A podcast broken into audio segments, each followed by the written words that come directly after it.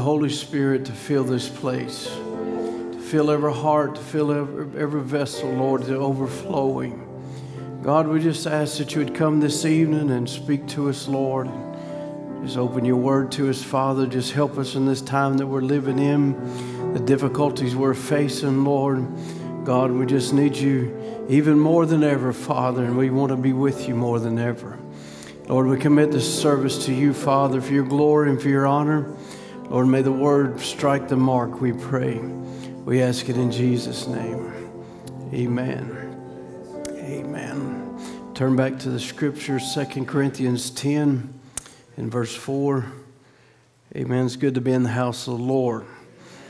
Amen. I'd like to speak to you again on casting down imaginations, but to focus in on the stronghold of unbelief. Stronghold of unbelief. 2 Corinthians 10 and verse 4 says, For the weapons of our warfare are not carnal, but mighty through God to the pulling down of strongholds casting down imaginations and every high thing that exalted itself against the knowledge of God, and bringing into captivity every thought to the obedience of Christ. Amen. We'll let you be seated.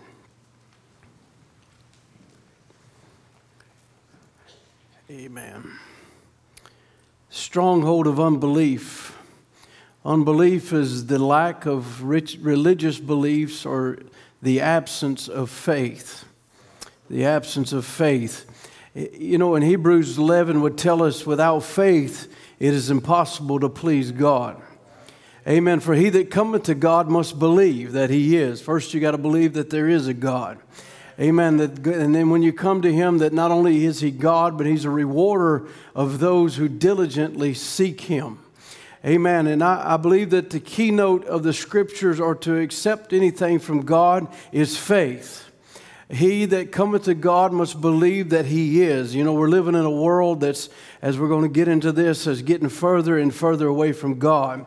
Their thoughts are getting further and further away from God. Their mind is on evil, as the Bible would say, on evil continually. But there has to be a people here that still has faith, as we heard Sunday. Amen. You know, uh, I, I, I just want to emphasize something here as we get started. We've been speaking about strongholds. But these strongholds are not here to overcome you. These strongholds are here for you to tear them down. And this is what we read in our scripture. This, we, we're, we're weapons that we're fighting with are not carnal, but they're mighty through God to the pulling down of strongholds. So the scripture is already showing us that those strongholds that we're speaking about must come down and will come down. And they will come down by faith. Amen. Without faith, it is impossible to please God. The whole world, as we know it today, was made by faith. Things were shaped into existence by faith. God spoke the word and said, Let there be light, and there was light. And then He brought the land forth and He dried it out, and He brought trees and birds and all the wildlife that we have today. Amen. By faith. That was all done by act of faith of God. The whole world is made by faith. Amen. We believe in creation by faith. Amen. For that matter, people believe in evolution by faith. Amen. There has to seem to me more faith to believe in evolution than it would to be and believe in a God who can say, "Let there be." But many, many, you know, many of us are even operating that way in, us, in our subconscious, amen, by faith, not even realizing. You know, you say, well, I, am going to go do this tomorrow, or I'm going to go home tonight and I'm going to do a certain thing. And, or, I, you know, I told your boss you're going to do something tomorrow. What was you doing? You was doing that by faith. Amen. You know, you know, we don't know how what time will be. We may be in eternity by 11 o'clock tonight, praise the Lord. But everything that we do is really by faith. You have to believe, amen. You have to believe that you're going to do something for it to be accomplished in your life, amen. Faith, he that cometh to God must believe that he is. It is impossible to please him without faith. You cannot please God. And if you say you believe God, you say, Well, I've never seen him. See, so then you've got to believe it by faith, amen. God is not believed by see, taste, smell, feel, or hear. He, he is believed by faith. Anything that the census declares is no more faith. It's, it's maybe a scientific fact or a, a human fact or a or, or, or t- taste or feel fact, but I mean, God is not declared by those things. He's only declared by faith. And you have to accept Him by faith. And he that cometh to God must believe that God and faith comes by hearing and hearing the word of God. You must first believe that you've heard God's word and you must come to God by the word. You take the word and say, That's right. That's all there is to it. I'm not taking anything else. Everything else that's contrary to the word, I'm not going to believe. Amen. But I'm going to believe what God said. And Abraham, you know, had to believe just what that voice told him to believe. Amen. He had to believe that. When he was 100 years old, 25 years later, he was stronger believing. He was 25 years uh, along in the promise, but he was stronger in the faith. Amen. Giving praise to God, knowing the God who said it at the beginning, no, long, no matter how long that it takes to come to pass, he will bring it to pass. And I believe there's a people in this age that has, has heard the voice of the living God speak to them, and they know that whatever He said, He's going to bring it to pass. At time time, circumstances has no bearing on God. Amen. But there's going to be a people holding on, as we heard Sunday. Amen. But unbelief is the root of sin. Amen. People do things they do, whether it be smoking or drinking or, or adulteries or anything that we would classify as sin. They do it because of unbelief. Amen. If they believed God or believed His principles or believed the Word of God and the, and, the, and the judgment that would come from doing those things, they wouldn't do that if they believed the Word of God. But because of unbelief, because Satan has sprayed some unbelief in their life somewhere, they would go commit these acts. Why? They don't believe God's Word. They don't believe there's a judgment. They don't believe there's a fulfillment of His Word. And unbelief has now entered many times over and over into the hearts of men. And we see it, we know where unbelief came came from. It came and entered into the heart at the fall. Amen. When Eve was reasoning and, and, and, and, and, with the serpent, and unbelief came into her life. Now, as Brother Branham would teach us, he said, Sin is unbelief. For the first sin was committed by Eve because she disbelieved God's word. Now, the act that followed was only because of unbelief. Amen. The act, you know, was not the sin. The sin was disbelieving God's word. Amen. So, because she disbelieved God's word, the whole thing tonight and the chaos that we're living in caused by one person disbelieving God's word. Amen. See, sin, he says there's only one sin that's unbelief. A man that drinks isn't a sin, eh, that's not the sin. It isn't sin. It isn't a sin to drink. Wow. It isn't a sin to commit adultery, to lie, steal. That isn't sin. That's the attributes of unbelief.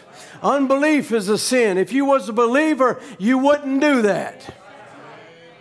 Hallelujah. There's only two. You're either an unbeliever or a believer. I know people want to say, well, I want to do my own thing and I'm just going to be my, I'm not going to serve God. You're going to serve one or the other. There's two forces in this world. There's God or Satan. Very simple. You're going to either serve one or the other. Amen. You can't serve both. Amen. So you're going to either be an unbeliever or a believer, one or the other. You don't do these things and religious things that you do just because you're an unbeliever. You do it because you're a believer in the Word of God, because Christ is the Word and you believe His Word. You're just an unbeliever because you maybe, and so you're just an unbeliever because that you believe some tradition or some dogma that's been added to the the Bible or something like denomination, but a real believer always stays with the Word. Amen. Stays with the word. He, say, he says another place, he says, unbelief as, is as old as Eden. That's where that was born at in Eden. Unbelief is to doubt what God said. To doubt what God said. And that can go for any promise that's laying here in the Bible. To doubt that he has the power to fulfill a promise is unbelief. To doubt that he cannot no longer heal the sick, that's unbelief. To doubt that he can no longer save or he can no longer do the things that God does, that's unbelief. Amen. And this is where sin comes from, and then attributes of sin comes from. It comes from unbelief. When she said, God said, what was it? Satan began to spray his unbelief in there and begin to twist it a little bit and take only a part. But to vary, vary one little bit from God's word brings you into unbelief. And we should, say, you know, and if we should have any revelation should be presented us that's contrary to the written word, we should never receive it. It has to come from the word. And that's why I'm thankful we're, we're, we're living in a message or, or believing a message that, that we can always take back to the Bible. Because the Bible is God's written word. And, and if there's anything that you believe that's in the message that's not in the word of God, that's not the message. But the message is Christ, amen. The message is his word, and his word will always always, amen, eh, go back to what it says there in the scripture and you can find it. But Satan, since the fall, has begun to spray more and more of his unbelief trying to get people to disbelieve because he knows if he can get them to disbelieve what God said, they will miss what God is doing. Amen. If he can get them to miss what God or, or un, to, to, to not believe what God has spoken. Amen. What happened to Esau? He traded the birthright for pottage because of unbelief. Amen. Lot went to Sodom because of unbelief. Dathan and Korah stood against Moses because of unbelief. The ten spies refused to go in because of unbelief the children of Israel agreed with the 10 spies and went back into the wilderness. Why? Because of unbelief. It wasn't that truth wasn't there. Amen. Truth is always there, but it's whether you will believe truth or not. Amen. They were, amen. They were, Israel was given over to other nations because of unbelief. They didn't possess all the promised land. Why? Because of unbelief. Amen. They hid in their tents and wouldn't take Goliath's challenge. Why? Because of unbelief. Unbelief took control of them to the point, amen, as he began to spray it out more and more into the Israel, into their lives. I mean, my goodness, you can hear it. God would say, I'm the Lord God, you shall have no other gods before me. And it wasn't too long because of unbelief. They began to build high places and, and groves and sacrifice to other gods and bring other gods. Why? Because of unbelief. Because if they had really believed him, they wouldn't have done those things. Amen. The world that we're in is in the chaos because of unbelief. Amen. We see Israel, if you could watch them all down through the scriptures of the Old Testament, they come even to the point of the scriptures being fulfilled in a body called Jesus, the Messiah, off of paper into flesh, right before their very eyes. And they missed him because he got them to disbelieve the word. And it came a different way. You know, the world that we're living in is very dangerous and very vile and very wicked. And it's that way because of unbelief. You know, we're smarter than we ever been since the flood of the time of Noah, but further away from God. So if it's smarts is getting us somewhere, I don't like where we're going. Amen. Amen. We've been, we're more scientific, we have more scientific advancements, but further away from God what Satan is doing a good job of spraying his poison of unbelief and is turning this world into complete chaos into complete darkness, into complete, amen, uh, just utter, utter violence and everything that's going on. You know, Brother Branham would tell a story about a man that was in a war and, and uh, he had been a chaplain and, and he, he, you know, been working on some guys and he, he went outside and the chaplain said, officer come to him and said, Chaplain, I want you to take a ride for me to go look at the fields. I have some things I need to check out and see if we can use again.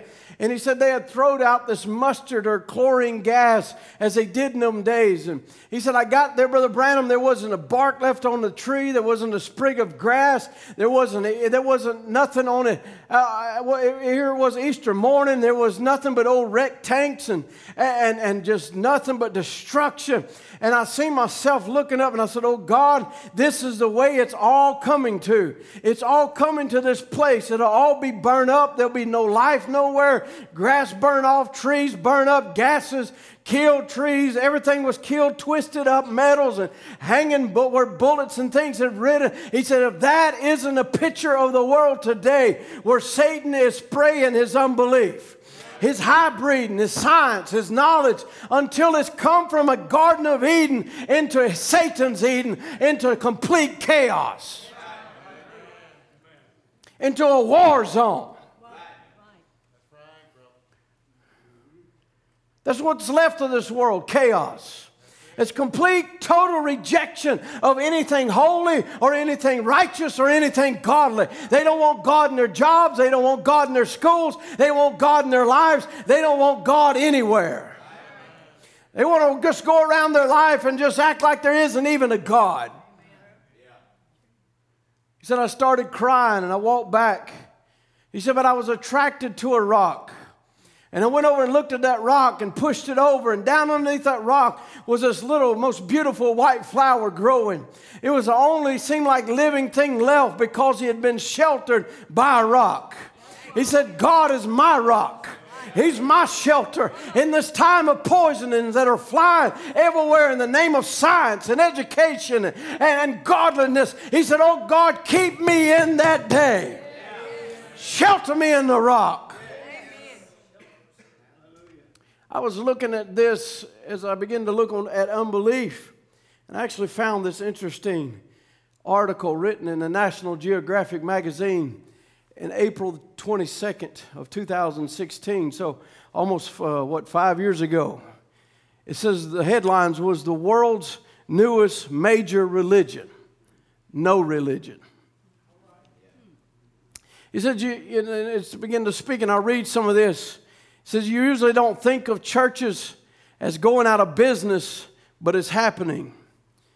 And it's even progressively gotten worse, as we know. We've come a long ways in just four years or five, whatever it is. In March, it talks about a certain church that held their last collective service. He said, you know, it was actually the UK Mennonites. He said it, said it might be easily predicted that the plain dressed Anabaptists who follow a faith related to Amish would become irrelevant in the age of smartphones, but this is part of a larger trend. Around the world, when asked about their feelings on religion, more and more people are responding with a meh. I think that's why we got to be real careful what our response is. Amen. Towards the things of God. It's more than meh, it's life. Amen. The religiously unaffiliated called nuns. That's an interesting name, but it's not N U N, it's N O N E S, nuns, are growing significantly. they're actually, this is in 2016, they're the second largest religious group in North America and most of Europe. In the United States, nuns makes up a quarter of the population. In the past decade, U.S. nuns have overtaken Catholic, mainline Protestants, and all followers of non Christian faith. The lack of religious affiliation has profound effect on how people think about death, how they teach their kids, and even how they vote.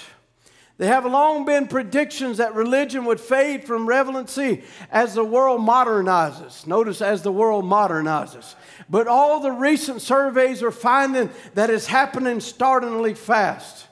France will have a majority secular population soon. So will Netherlands and New Zealand. United Kingdom and Australia will soon lose Christian major- majorities. Religion is rapidly becoming less important than it's ever been, even to people who live in countries where faith has affected everything from rulers to borders to architect. And we have a new group. It's called millennials. Anybody's heard of millennials? Millennials to God, no thanks. If the world is at a religious precipice or a cliff, then we have been moving slowly toward it for decades. 50 years ago, Time magazine had a headline. You can go look it up, I just did. Asking a famous headline on the front cover Is God dead? Now, that's quite interesting that the year after the prophet leaves the scene, April 1966, uh, this, this magazine would come out. Is God dead? The magazine wondered whether religion was relevant to modern life in a post atomic age when communism was spreading and science was explaining more about our natural world than ever before. This is not a Christian article, this is, this is a, a secular article. This is what they're saying. We're still asking the same question, But the response isn't limited to yes or no. A chunk of the population born after the article was printed may respond with a provocative question with God who? So is God dead? God who? In Europe and North, this is where unbelief has taken us. I mean, America started out on some beliefs on, on beliefs of a God and, and religious freedoms and things, but unbelief began to come in. Amen. You can see it in churches when a revival will happen. They'll turn them back to God, but, and then they'll, they'll straighten up their dress, they'll straighten up their act, their talk, their ways, and things will begin to happen. But all of a sudden, unbelief will begin to step in. And before you know it, they're so far away from what they used to be. Amen. We, we, know, uh, we know that to be the truth. We was right over there in, in Texas camp. They're having our family camp. And that man at that Nazarene camp come to our services and he said, we used to have services like this. That's why we don't want to get to where our services is just a meh to us. Just a common thing, or a, the moving of the Holy Ghost is something common. It ought to be something that stirs our heart. Amen. It ought to be something that grips us and say, hey, I have a privilege out of all the people on the earth to be in the presence of the King. Amen. Or before you know it, your life will get to God who. In Europe and North America, the unaffiliated tend to be several years younger than the population average. And this is, this is in 1970. Listen, 11% of Americans born after 1970 were raised in secular homes. There's no telling what the percentage is now. Now, now notice where they pointed to. This is their, their article. Scientific advancement isn't just making people question God, it's also connecting those to who, to who question. It's also connecting those who question. It's not just making them question God. This advancement has also connected people to other, you know, to have sympathy one with the other. It is easy to find atheists and agnostic groups, you know, even if you come from a religious family or community. And anyone who wants companionship that might otherwise come from a church can attend a secular Sunday assembly or, or a, pl- pl- a plethora of meetups for humanists, atheists, agnostics, or skeptics. It, they're everywhere. He said, but it's, you know, they do make, make this, I thought it was quite humorous. He said, it's not easy to unite people around not believing in something. He said, organizing atheists is like herding cats. This is, their, this is theirs. But lots of cats have found their way to the meowry. And then it goes on the privilege of not believing. Can you believe it? The privilege of not believing. There's a few theory, theories about why people become atheists in, in large numbers. Some demographers uh, attribute it to financial security, which would explain why European countries with a stronger social safety net are more secular than the United States where poverty is more common in a medical emergency can bankrupt even the uninsured. So it's telling you that you got money, you're less likely to depend upon God. It's, it's proven, amen, right there. Athe- atheism is also tied to education. This is their article. Measured by academic achievement and, and general knowledge of, of the panoply of beliefs or the many beliefs around the world, amen, is showing where they are being tied to. You know, there was two spirits that marveled Jesus. There was one a spirit of unbelief, and the other was a spirit of faith. There's two spirits that operate in the lives of human beings all the time until you decide and make up your mind that you're going to believe the Word of God regardless of circumstances, regardless of what's surrounding you, whether your friends leaving you, you're not going to move. You're not going to move away from it. But until you come to that moment, you're wavering between two opinions. You're wavering between belief and unbelief and faith. As a matter of fact, as a prophet in the Bible said, How long? Elijah said, How long will you halt between two opinions? How did they get there? Because they began to worship Baal instead of God. And they're brought to Mount Carmel, and he says, How long are you going to halt between two opinions? If Baal be God, serve him. But if God be God, serve him. And I believe that's the way we ought to be. Amen. If God is God, let's serve him with all of our heart. And he has proved himself over and over and over to be God. It's actually a sin for us to disbelieve with all that we have seen and our eyes have witnessed, it's a sin to disbelieve God in the hour that we live in. We can read about it in Mark 6 and verse 3. It says, They said, Is this not the carpenter? Listen to the unbelief. Oh, but they're stating facts, but it's unbelief. This is, is this not the carpenter, the son of Mary, the brother of James and Joseph, and of Judah and Simon? Are not, are not his sisters here with us? And they were offended at him. And Jesus said unto them, A prophet is not without honor, but in his own country, and among his own kin, and in his own house. And he could do there no he could there do no mighty work, save that he laid his hands upon a few sick folk and healed them. I don't want that kind of testimony. I want to have a place where God can do mighty works. I want our church to be a place that God can do mighty works.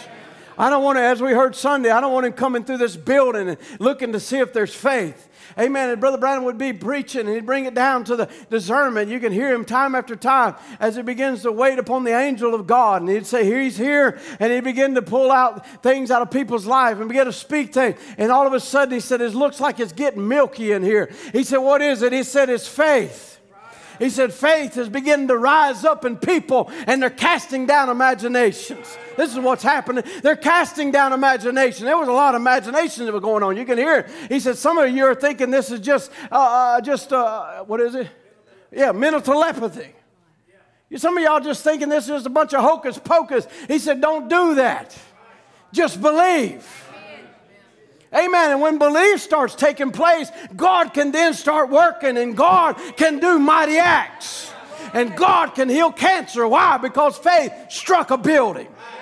Faith struck a heart. God can heal alopecia. Why? Faith struck a heart. I can, I will, I do believe. What was the Mariah doing? She was breaking down the stronghold of unbelief. Unbelief was trying to show her all the signs of her hair falling out and the impossibilities doctors were saying. But she turned all of the unbelief down and she believed in a God who's more than faithful until the hair began to come out of her head. Amen. I'm looking at a bride that's going to look away from all the unbelief and the naysaying and the impossibilities until they take a step into a new body. Why? Because they broke through the stronghold of unbelief. And he marveled because of their unbelief. I wonder how many message churches God's come to and marveled. Matthew 8 and verse 8 says, The centurion answered and said, Lord, I'm not worthy that thou wouldest come under my roof, but speak the word only, and my servant shall be healed. What, what, what did he say? He went back to the word speak the word. For I'm a man under authority, having soldiers under me, and I say to this man, Go, and he goes, and another come, and he cometh, and then my servant do this, and he doeth it. When Jesus heard it, he marveled. Amen. He said unto them following, Verily I say unto you, I have not found so great faith, no, not in Israel. But Satan is always trying to block. He's always trying to build a stronghold to keep God's promise from coming to pass. If he can get people to disbelieve, they are defeated. Amen. If, but if God can get people to believe, they can be victorious. Listen, you must refuse to accept the voice of unbelief because it's a loud voice in the age that we're living in. Unbelief is on every website, it's on every page, it's, it's on everything all around us, on every billboard and every store. There's unbelief everywhere. And the voice of unbelief is getting louder and louder and louder. And what is the voice trying to do? It's trying to drown out the voice of faith. It's trying to drown out the voice of God. Amen. If you have to refuse to accept the voice of unbelief and choose to believe and put an expectation on a supernatural God. Did you hear that? You got to refuse to accept the voice of unbelief and say, Lord, I believe. And when you say, Lord, I believe, you put an expectation on a supernatural God. That God is more than able, no matter what the circumstances. God can do it when I can't even see how to do it. God will break down through every wall. He'll break down through every trial, every kind of sin, whatever He's got to do. I know some of you parents, the voice of unbelief is trying to whisper in your ear and tell you there's no hope for your child. There's no way he's going to come back. There's no way she's going to, she done went too far. That's the voice of unbelief. But we're going to cast the voice of unbelief and we're going to say, Lord, I believe. And when you say, Lord, I believe, you're putting an expectation on a supernatural God that'll break the walls of doubt and fear and break through everything he's got to get to to get your lost daughter and son. Hallelujah. Come on, somebody. There's some people here that's going to break through the stronghold of unbelief.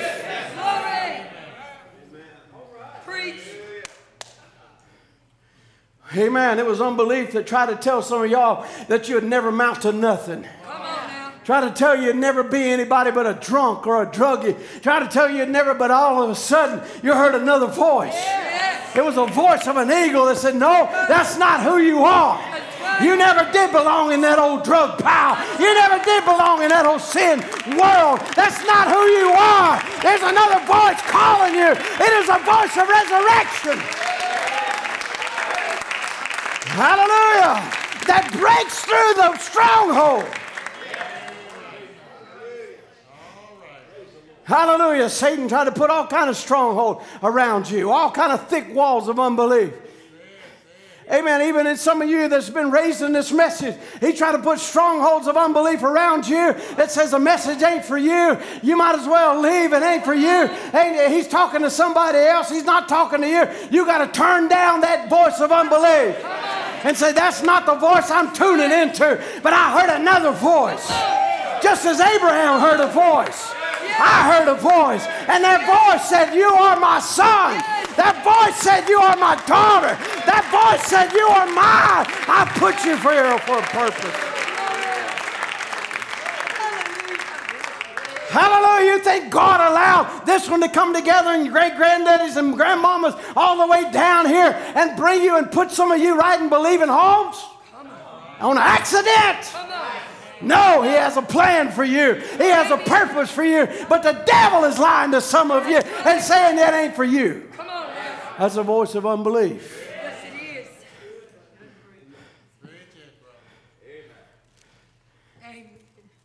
Abraham was sitting at the door of his tent on a real hot day.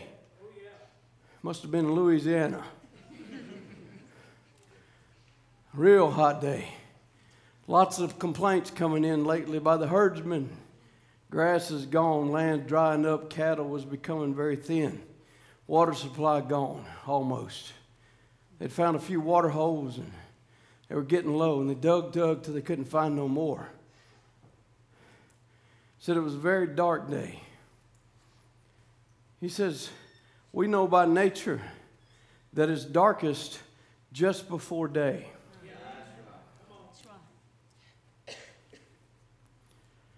And many times when we see this, this uh, disastrous things happening, especially as believers, we must bear this in mind that Satan is trying to block a blessing. Come on now. Satan's trying to block a blessing. Amen. It's very much the, so in this case. Satan was trying to tip them, tempt them to feel they had done wrong.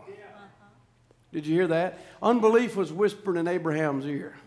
You done wrong. That's why you're having all the, the trouble you're having. That's why you don't have no grass. That's why you don't have no money in the bank. That's why your job's falling apart because you done wrong.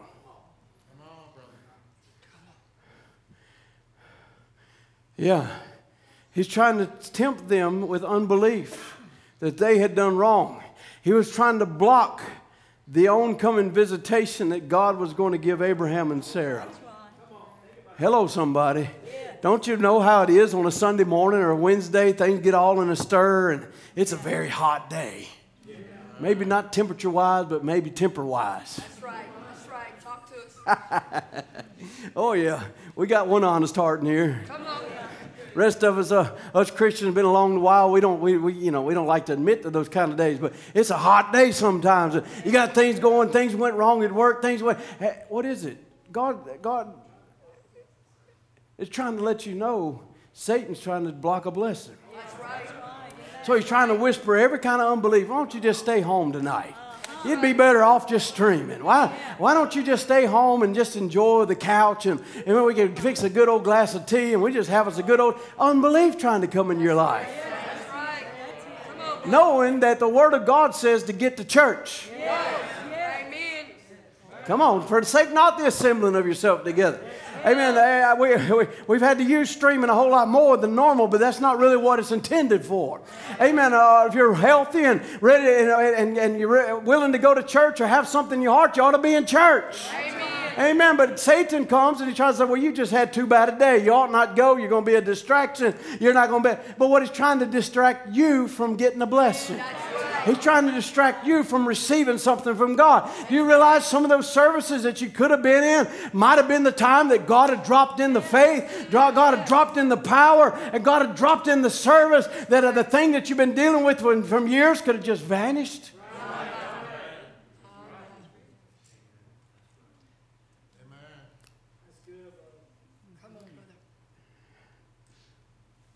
I read this, uh, I've had this in my, I hadn't preached for here for a little bit, so I've been working on this.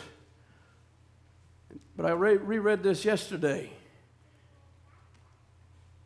He said, Satan is trying to tempt you to feel you've done wrong, trying to block an oncoming visitation that God was going to give Abraham and Sarah. He said, and we're taught in the scriptures that all things work together for good to them that love God. And no matter how bad it seems, remember it has to be working for your good. Oh, he said, I'm so glad of that. He said, Satan's been after me all day. I just believe there's a blessing in store here today somewhere. I know when he tempts me and he tries to block it out, what's he trying to do? Get you to disbelieve. The worst thing you can do is disbelieve God. And as soon as you get a little scared, well, maybe I haven't done this or haven't done that, and I've done something wrong, Satan's got that blessing conquered right then. You can't get to it as long as Satan makes you think like that. But it's time you begin to think differently. I'm a son of God. I'm a daughter of God. Amen. I can look in the Old Testament and I can see where Abraham sinned. I can see his wrongs. I can see his mistakes under the blood of bulls and goats. But under the new covenant, the blood of Jesus Christ, as Brother Philip sung about, the cross that I'm clinging to, it was a different kind of blood. It so rewrote Abraham's life that you can read there after that new covenant, and it says he staggered not at the promises of God, but was strong in the faith, giving praise to God. And we are under the same covenant. God, I mean, what you some of you need to realize, it ain't a bunch of wowsy, wowsy woos and, and so feeling defeated all the time. Lift up your head and realize you got a sacrifice. And it's not the blood of bulls and goats, it's the sacrifice of the perfect Lamb of God. And he struck away all your debt. It struck away everything that was against you. And it said you could go free. So cast down that old wowsy, wowsy woo spirit and say, I'm not going to bow to you no more. Cast down that, uh, that feeling of unworthiness and impossibility and say, I'm not going to do that no more. I am a son of God. That's nothing but unbelief trying to come into your heart. He's trying to tell some of you girls, you ain't worthy, yet you're pure as a lily. He's trying to tell you it's impossible for you to make it, but you've already been there, seen there. Woo! Hallelujah. Oh, glory to God in the highest.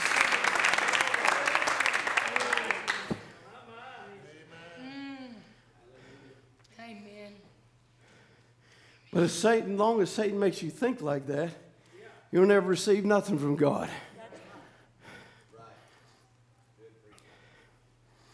He said, perhaps if we would listen to such things of temptations like that and pay attention to them, it would be that we would miss the blessing. He said, It's on my mind now to tell this particular case how I was trying to find a place to pray. He said, God led me into the wilderness way down in southern Indiana where a little girl was laying on a bed of affliction, tuberculosis. Said she had not raised her head from the pillow for nine years and eight months. She belonged to a church that did not believe in divine healing. I'm going to tell you, if you're listening tonight and you are in a church that don't believe in divine healing, get out. That's right. Right. Because it ain't in that, that ain't the word of God. That's right. His word don't change. Your dogmas and your own church ideas may change, but God's word don't change. So if you're following, when you're when you're following a church like that, you're following man, and you're some way off somewhere, going straight to hell. Because God don't deny His word. But, but unbelief had tried to, ca- to camp out even in this girl's family, in her daddy, in the church. He was a deacon in the church.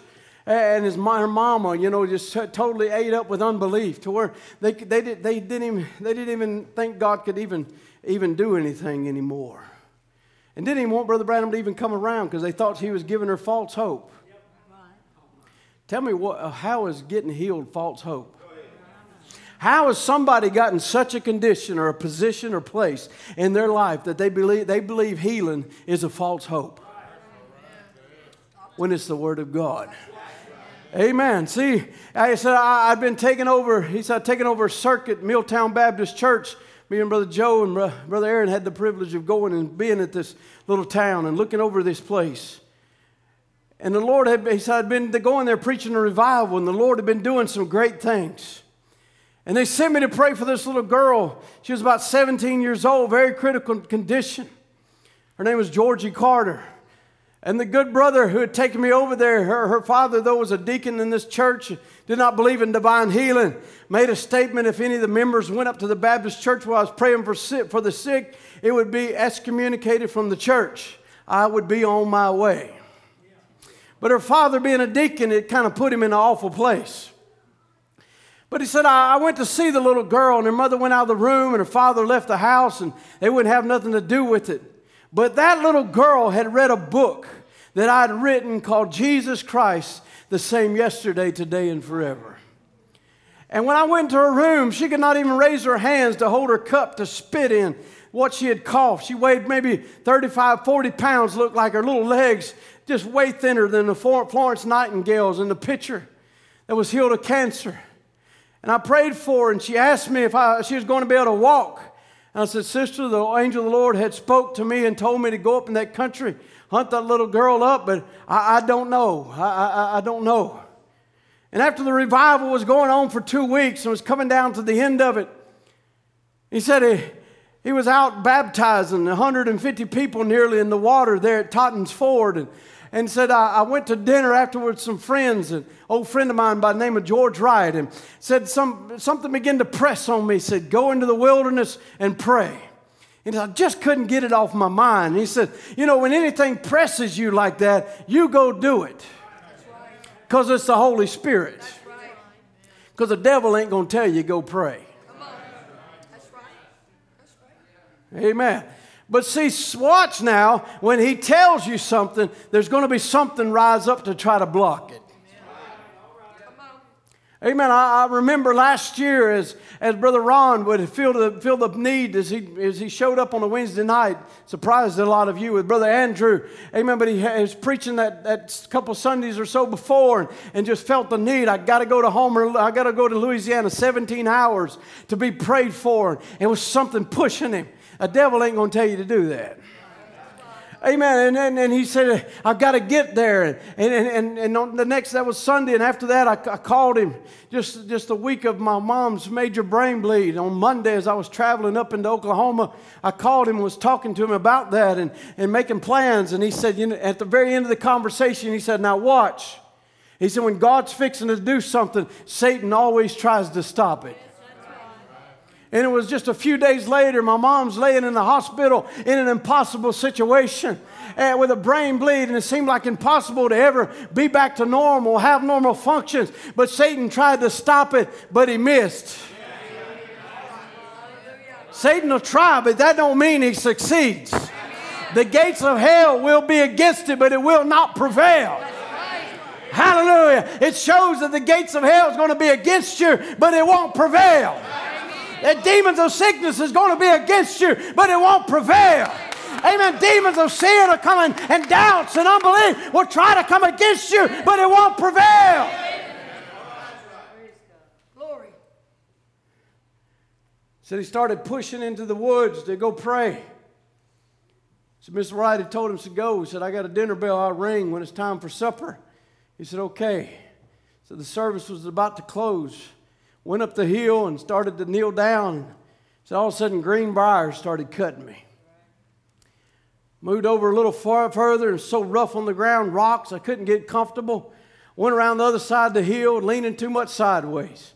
You know, the devil was trying to keep you from getting the blessing. That's all it was. When I climbed up a little further in the thicket, I knelt down. Mosquitoes were humming around my ears. I couldn't hardly play. Pray. I believe then it was the devil. Hello. Sometimes you don't realize sometimes when a blessing's on the way and all of a sudden you feel the urge to get up and go outside.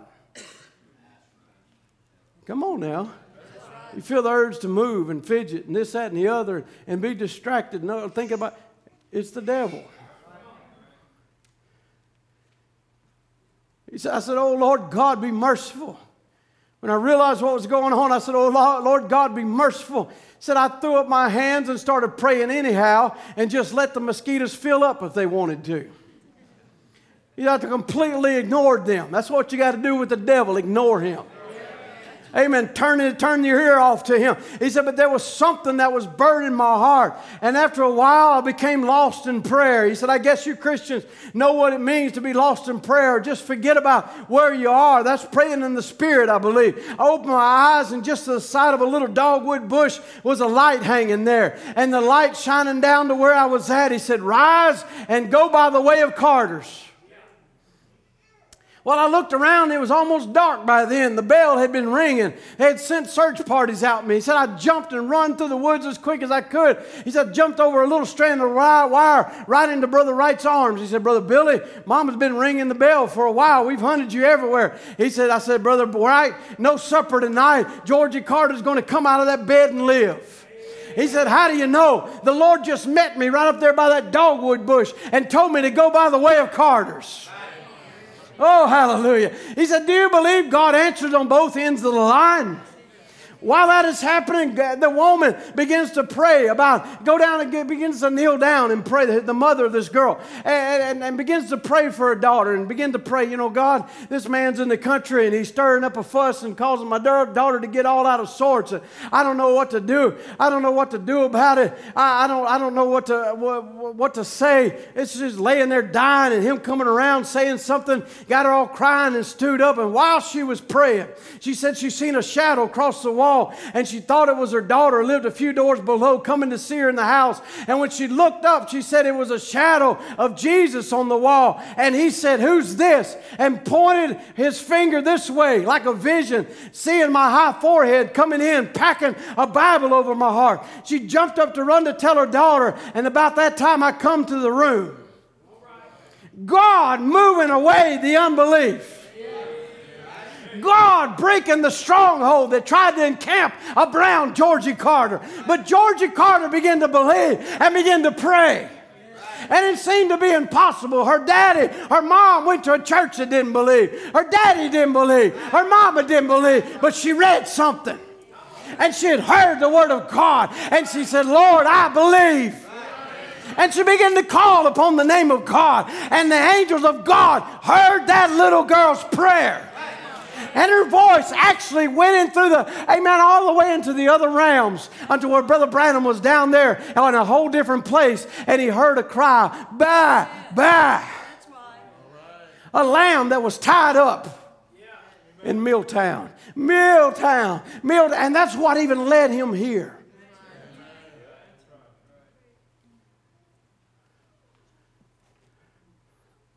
What can happen for us if we break through the veil of unbelief, the stronghold of unbelief. As we've been hearing, when faith comes into your heart, it assembles angels on your behalf. And here she is in this terrible condition. He walks in. Said she she seen where her she had rubbed the paint of that little poster bed with her little hands back there crying and crying and praying. Said before I even knew what I was going to say, out my voice said, Georgie, Jesus Christ makes you whole. Stand up on your feet. I said, I don't even know why I said it myself. I wouldn't have said it for nothing because how this little girl going to stand up with peg little legs like that. Not even seem like enough strength to even hold a spit cup. You might ask her mother and she'll give you a doctor's statement. But, you know, eh, how, how is it going to do? I don't know. All I can say is there anything too hard for the Lord?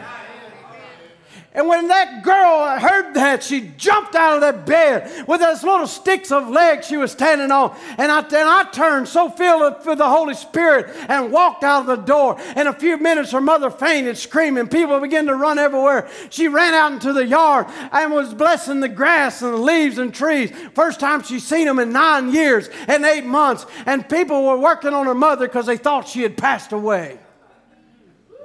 But that's what happened when a little girl began to strike faith. Pierced through the stronghold of unbelief that was encamped around her.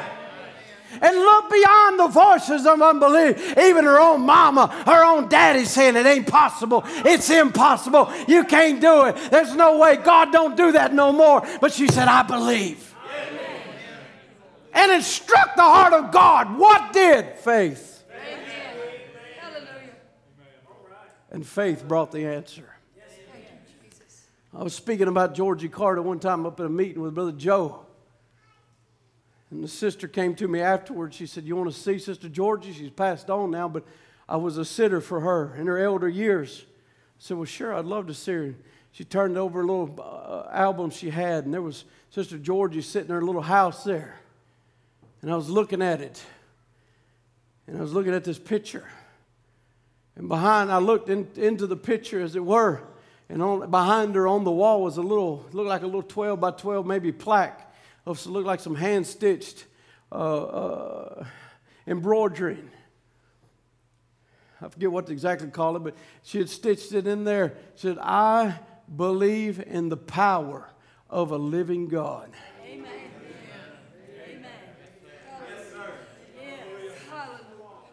I wonder how many tonight could put that over your bed and say, I believe in the power of a living God.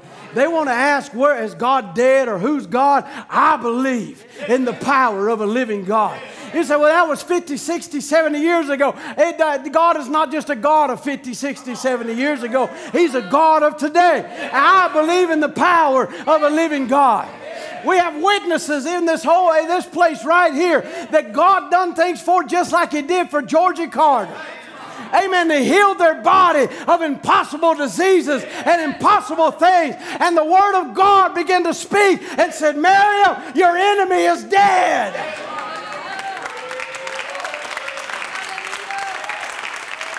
Hallelujah. I believe our attitude ought to be more than a man. More than I don't know. Our attitude will be, yes, Lord, I've seen you do your work. I've seen, uh, we have a privilege of seeing what we're seeing. Oh, hallelujah.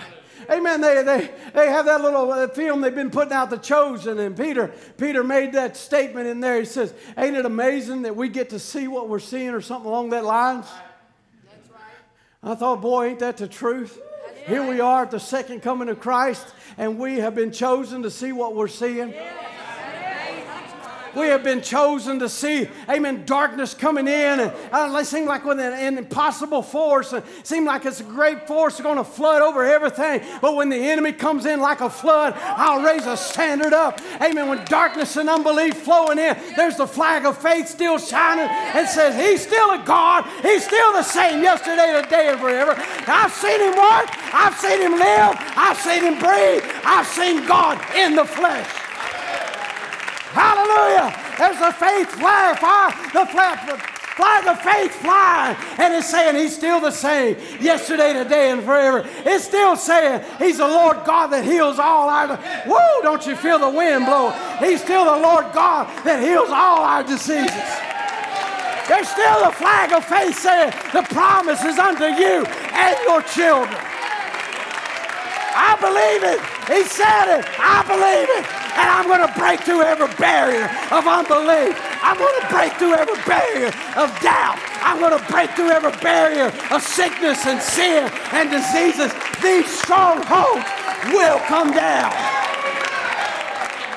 Laodicean stronghold is coming down. Lukewarmness is falling at our feet.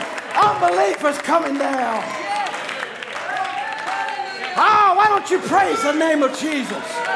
Why don't you lift your voice to a living God?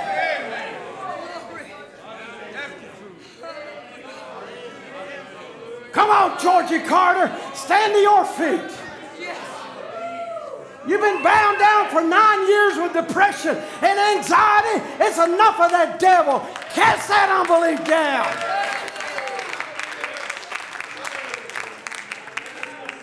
Hallelujah.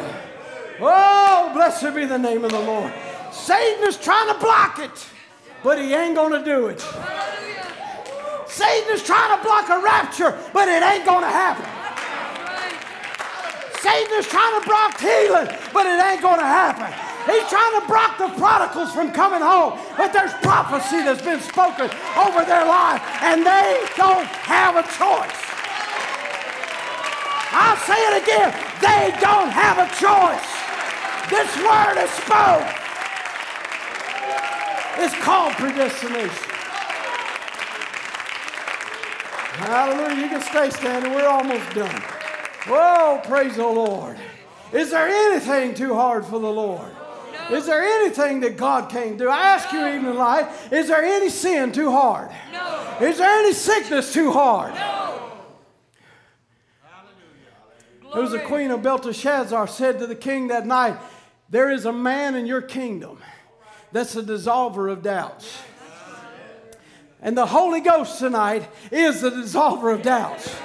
Oh, now the dissolver of doubts. The blood of Christ takes away each stain, the very stain of doubt. There's not a greater sin in the world than unbelief, he says. For he that believeth not is condemned already. Amen. He that believeth not is condemned. There's only one sin, that's unbelief. But the blood of Jesus can take away that stain. It can break that doubt out of your life that's held you bound.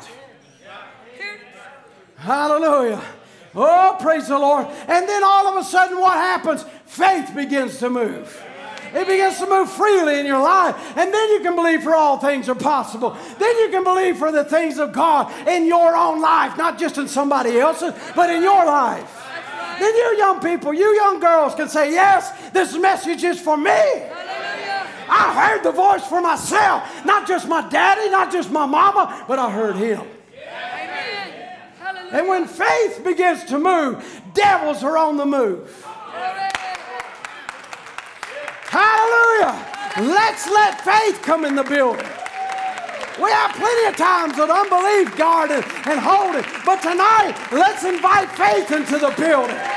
The devils are on the move, for Jesus Christ is the chief captain. In my name, they shall cast out devils. How are we going to cast out devils tonight? Faith. Say, devil, you're getting out of here in the name of Jesus. I put up for you long enough. Hallelujah. Oh, they might have failed to get it 40 years ago, but we're coming into it now, possessing the land. The same pillar of fire, the same chief captain is leading the hosts of the Lord. It's your land. Yes. God promised to prosper you in health. He gave you that body. It's yours by possession. And the devil is trying to take it over, but he don't have authority to do it.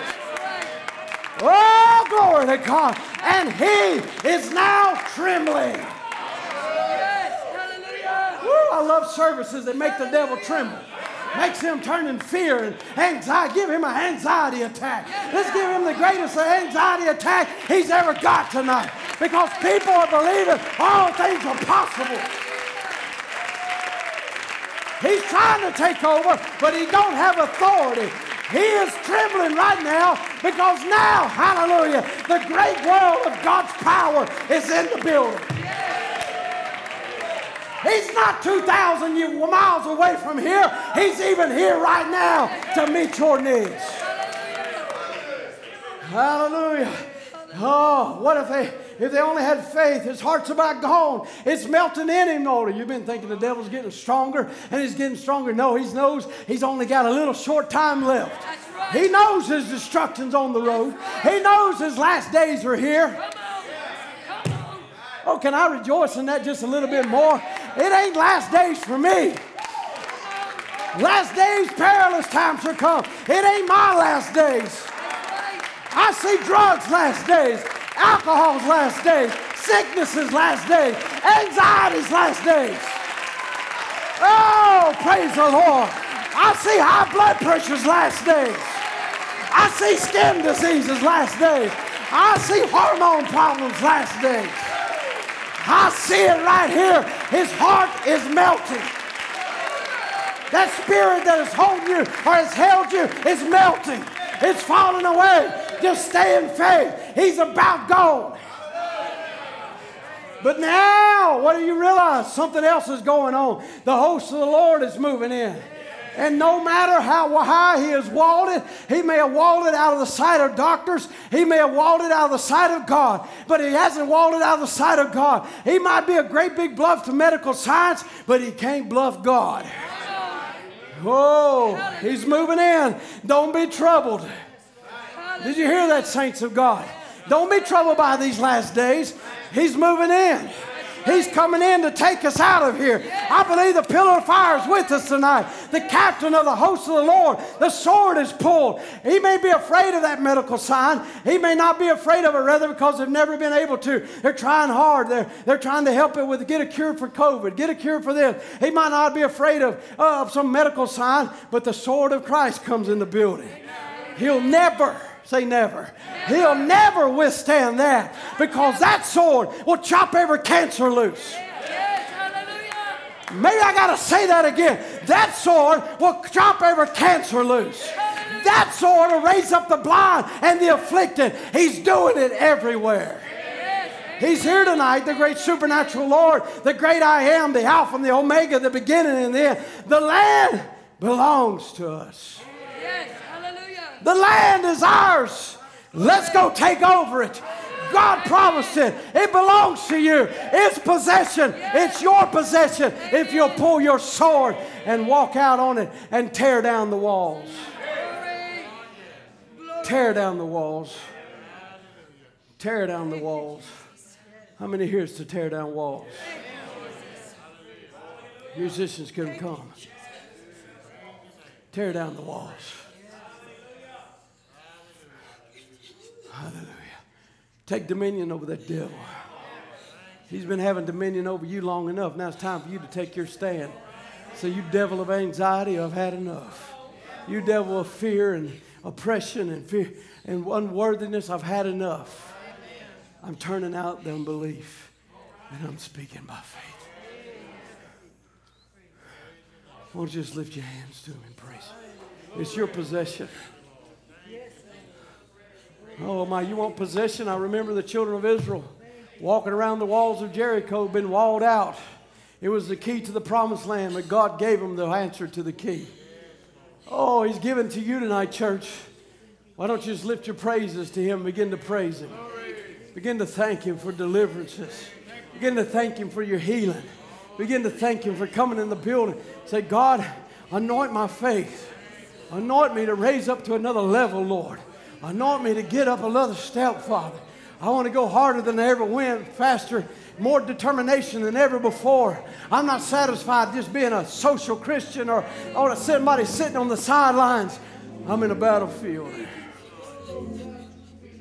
This wall of unbelief will come down.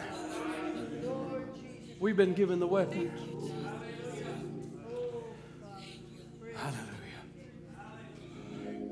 Blessed be the name of the Lord.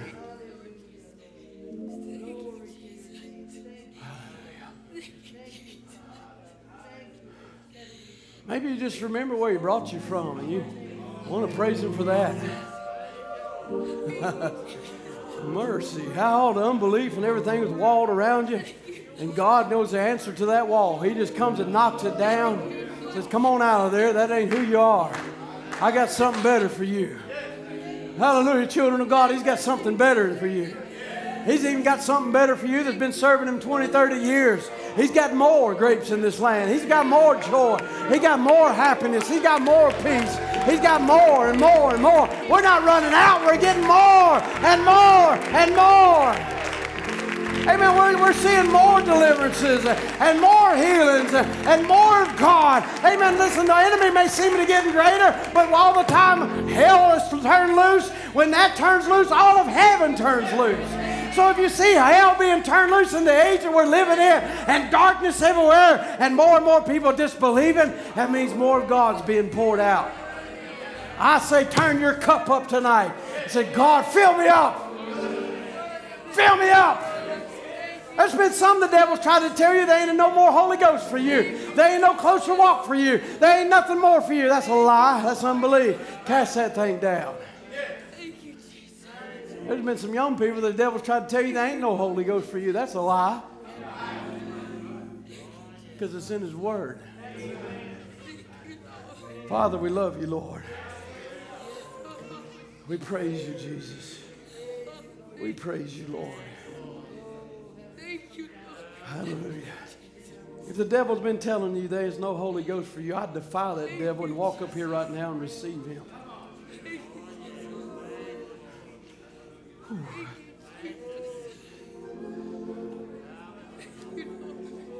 If that devil's trying to tell you there's no more, there ain't no more closer walk for you, I defy that devil. If the devil's trying to tell you there's no more, you know, anxiety's yours and that's all, it's just your way you are, I defy that devil. Say, no, I ain't living that no, way no more. I, I, am going to serve God. I, I'm going to cast down that voice of unbelief. I'm defying that devil tonight.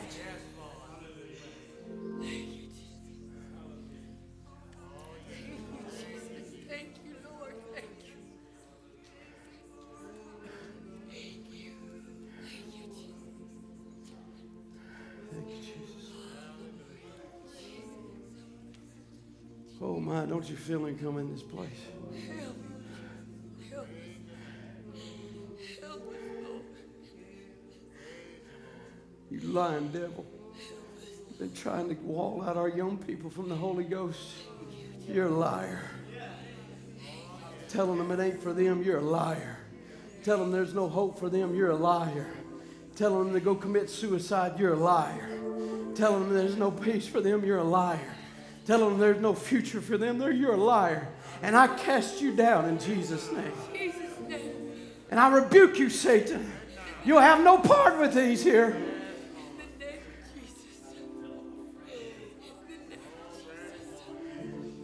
And I ask the Holy Ghost to come into this place. Fill every heart here upon this place. Break out upon this audience, oh God break out upon our lives, oh God. While unbelief's been driven back, let faith loose in the building, Lord, that all things are possible.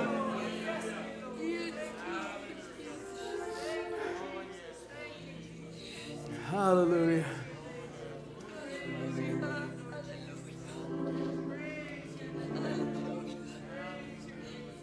Hallelujah. Blessed be the name of the Lord. Oh, just praise Him, church. Hallelujah. How about some of you Holy Ghost filled believers out there?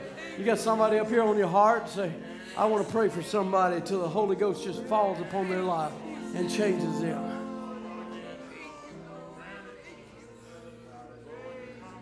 Won't you just gather around, begin to call out on God? And we ain't come to play games. We come to have church. We come to be in the presence of God. We come to see deliverances take place. We come to see the devil defeated. We come to see lives restored. We, we come to see God put back into, into the proper place in lives of young people, men and women, whoever it is. Hallelujah. I tell you what I'm believing for. I'm believing for the same outpouring, amen, that fell on the day of Pentecost. Why can't that same Holy Ghost come in this building tonight and break out on every heart and every life and cast out sin and unbelief out of their lives and let the Holy Ghost reign? Oh, hallelujah. If you stay back there, won't you just bow your heads and just begin to pray? Say, God, I, I'm just casting out all unbelief right now. I'm laying it all aside. I, I'm tuning in to the presence of Almighty God.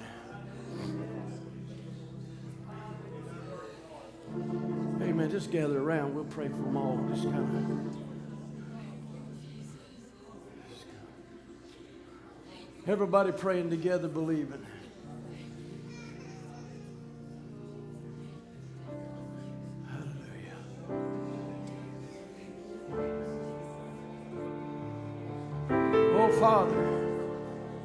Hearts here that gathered. Fear and anxiety tries to take hold in lives. Fear tries to come and give an uncertain future.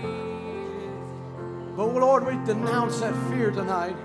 And we call for the God of faith to come into our heart and life, to cleanse us, Lord, to wash us, to fill us with your Holy Ghost. I ask God the Holy Ghost to fall over every young person here tonight. Over every heart in this building, Lord. May there be a renewing, Lord, of the faith of God, the Holy Spirit in lives. Break every spirit of darkness, I pray. Oh, he's quivering, he's trembling. We push back at that darkness. We push back at that unbelief.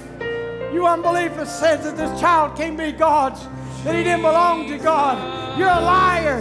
And we push back against you in the name of Jesus Christ. He is a Son of God. And as a Son of God, He has a right to the Holy Ghost. He has a right to the redemptive blessings of God. Let Satan take your dirty hands off of God's property. Jesus' Yes, Lord, for this heart here. Father, you brought our brother a mighty long ways. We're just asking you.